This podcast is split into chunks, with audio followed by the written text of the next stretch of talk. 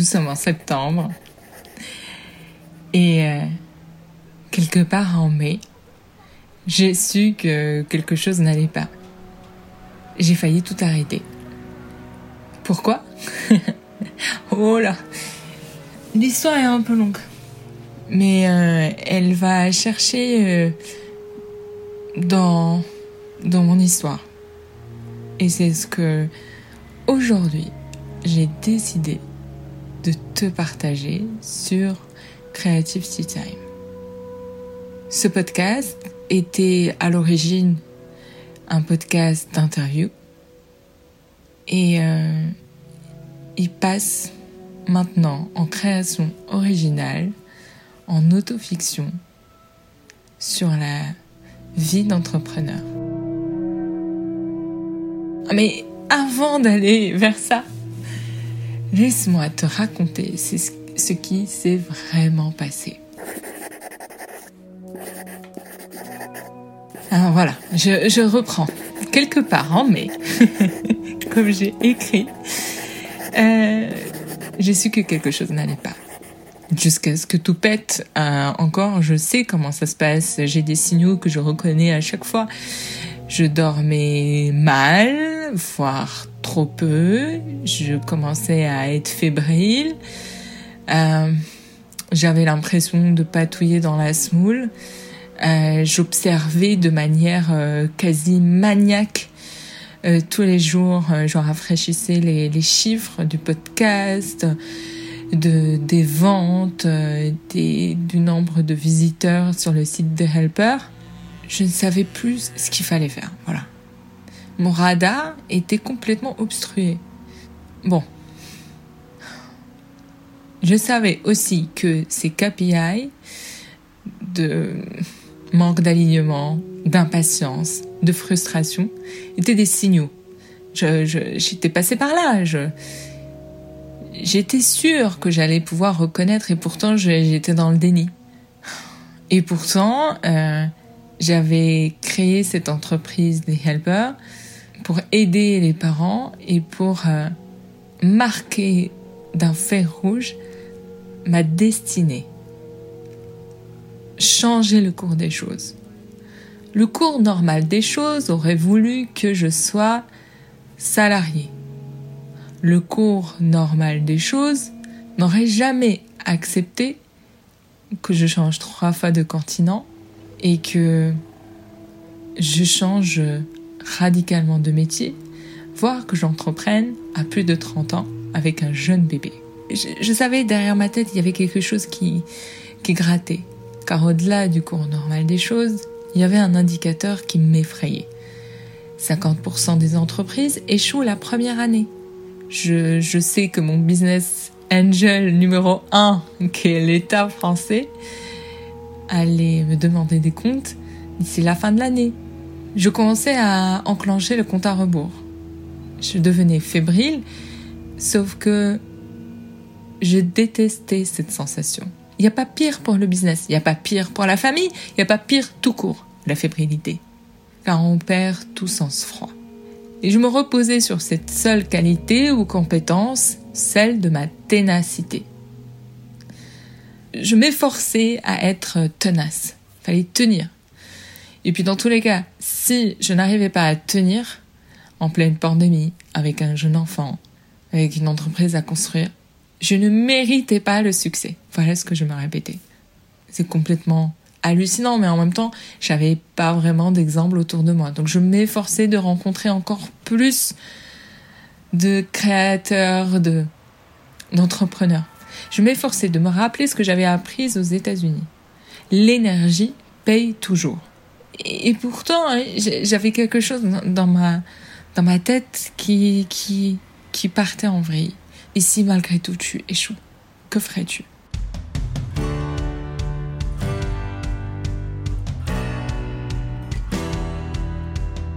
Alors voilà, je ne sors pas d'HEC ni de Polytechnique. Je n'ai pas d'associé tech. Je n'ai pas de réseau parisien, à part celui recherché par l'huile de coude.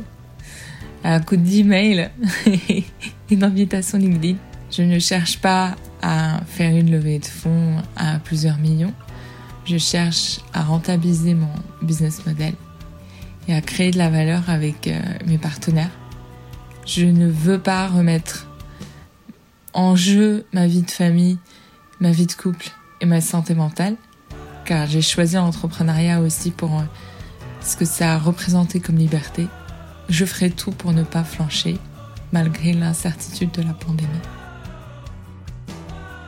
Je m'appelle Boutena Burkel et je t'embarque avec moi dans mon aventure entrepreneuriale grâce à ce journal audio.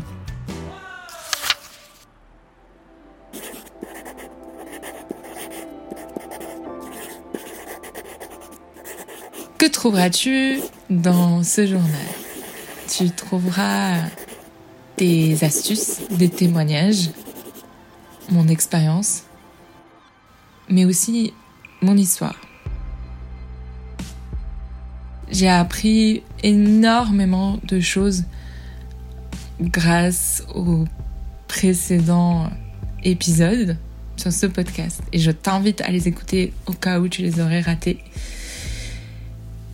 Même si je partais avec le postulat de départ euh, que tout était possible, je me rendais compte à la fin de cette euh, saison euh, printanière, il y a déjà quelques mois, qu'il y avait quelque chose qui me manquait, que je devais arrêter de, de me cacher, que je devais aussi montrer la réalité de l'entrepreneur. Tant qu'elle était palpable dans ses difficultés. Oh, je, j'espère avoir à te partager mes succès, mais j'espère aussi être, euh, on va dire, euh, partageuse de, de leçons. Voilà. Car euh, moi, la petite fille de femme au foyer, née dans la Médina de Fès, moi, la fille d'institutrice de français, je manifeste une ambition créative, disruptive, de leadership, loin de, de ce que j'ai connu, mais en même temps si attachée à mon histoire. Car c'est mon histoire qui m'a amenée ici, qui m'a amenée à créer mon entreprise. Je n'ai pas envie de faire du fake it until you make it, de faire semblant. Je n'ai pas envie de storytelling. Hyper ficelé. J'ai envie de te partager l'émotion. Aussi brute et aussi euh, excitante et en même temps euh, vertigineuse que peut apporter l'entrepreneuriat. Sans bullshit ni faux semblant. J'espère pouvoir révéler ces, coulisses euh, avant que la transpiration n'ait séché. Voilà tant que la douleur n'a pas été oubliée. je, je, sais à quel point euh, la douleur peut être oubliée. C'est comme une douleur d'un accouchement. Euh, tu poses n'importe quelle question à une mère qui vient d'accoucher pendant les deux premières années, elle va te raconter en détail. Et puis petit à petit, euh, les souvenirs se patinent. Et l'entrepreneuriat est quelque chose de très très très proche d'un accouchement. Mais il se trouve que ce qui rapproche aussi l'entrepreneuriat à, l'accouchement comme point commun, c'est la préparation mentale. La préparation mentale à faire face à l'inconnu, à se débrouiller, à apprendre des autres, à aller chercher avec les dents, à y croire jusqu'au bout, à tout faire pour que ça marche. Mais que veut dire tout faire? Dans quelle mesure on peut vraiment tout faire? Dans quelle mesure, moi, avec mes moyens, je pourrais tout faire? Ces euh, derniers 18 mois, à peu près, euh, entre l'étude du marché, le lancement, les, premiers, euh, les premières ventes, il y a eu un arc-en-ciel d'émotions et d'apprentissage qui mérite d'être partagé. Je n'ai qu'un an pour tout faire décoller. Je n'ai qu'un an pour euh, concrétiser mon ambition. Est-ce que tu penses qu'en un an c'est faisable? Moi j'y crois. Et grâce à toi, grâce à ce que on pourra partager ensemble durant ces épisodes, je suis encore plus convaincue d'y arriver. Ce n'est pas par ego, c'est juste que je suis l'héritière d'une culture orale, de l'histoire qui se raconte pendant qu'elle se fait. Je, j'embête déjà suffisamment mon mari avec ça, mais en gros, euh, je conceptualise beaucoup plus quand je partage.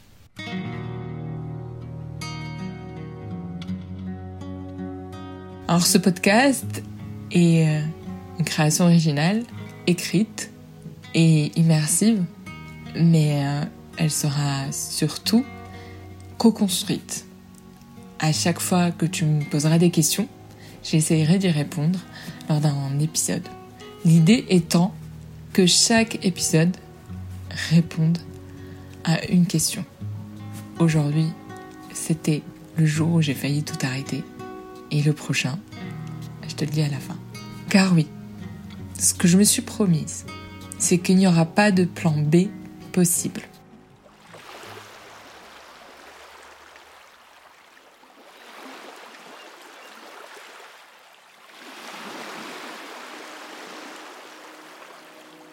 Le jour où j'ai voulu tout arrêter, c'était à Deauville.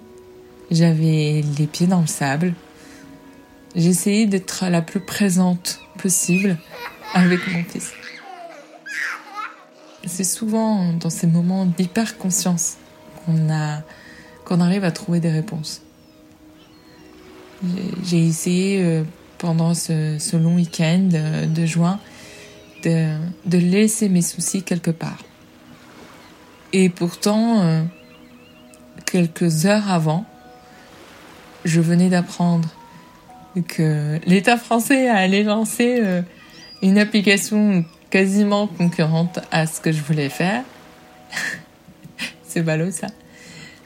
Une potentielle CTO a répondu négativement à ma proposition. Et j'ai tout fait pour taire cette anxiété grandissante. Je, la mettais de côté, je me disais, euh, non, là, tu te concentres sur ce moment-là. Il va passer beaucoup trop vite. Concentre-toi sur le, moment que tu es en train de vivre. Car c'est l'un des problèmes quand on est entrepreneur. Notre cerveau tourne toujours en bruit arrière, on va dire, sur ce que on veut faire, ce qui nous anime. On observe nos prospects, on continue à imaginer des choses, on crée des liens entre toutes les circonstances. C'est pour ça que plus que jamais ce podcast est lié à la créativité. La créativité d'entrepreneur, de prendre des décisions, d'imaginer des solutions, elle ne se force pas en fait. C'est un travail permanent, c'est une discipline, mais en même temps, parfois, c'est envahissant. Et donc, j'étais à ce moment-là, en train d'essayer de, me concentrer euh, sur euh, le sourire de mon fils et son habillage. Et que oui, c'était un coquillage et que le sable était doux. J'ai compris que ce que je me devais était toujours là. C'est pourquoi j'ai combattu euh, mes démons en mode euh, Gandalf le gris qui sort en, euh, en Gandalf le blanc. C'était pas terminé. Oui, j'ai envie de mettre une, une chanson en mode Eye of the Tiger de Rocky, mais c'était bien ça. Est-ce si difficile pour une femme de manifester son ambition?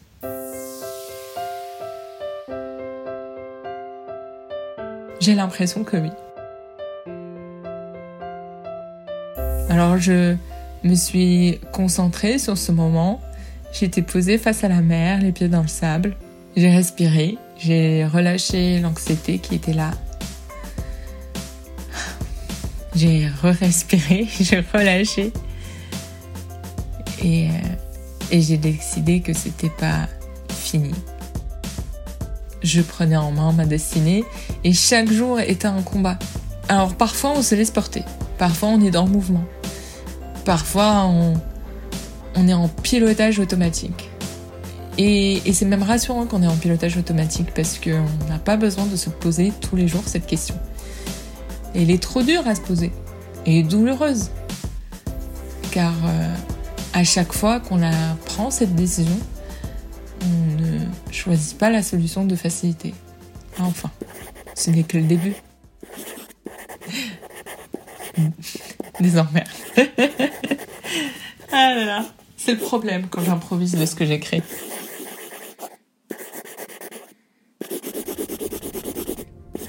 Et lors du prochain épisode, je te raconterai comment tout cela est né. Cela implique trois continents, quatre échecs et quasiment dix ans. Oui, je suis pas jeune, mais que voulez-vous? Oui, je suis loin du mythe de l'entrepreneur qui crée sa start-up dans un garage. Et ça n'empêche en rien que je vais changer le monde. Grâce à toi et grâce à moi, grâce à cette énergie qui est là en nous et euh, que j'ai ancrée en moi.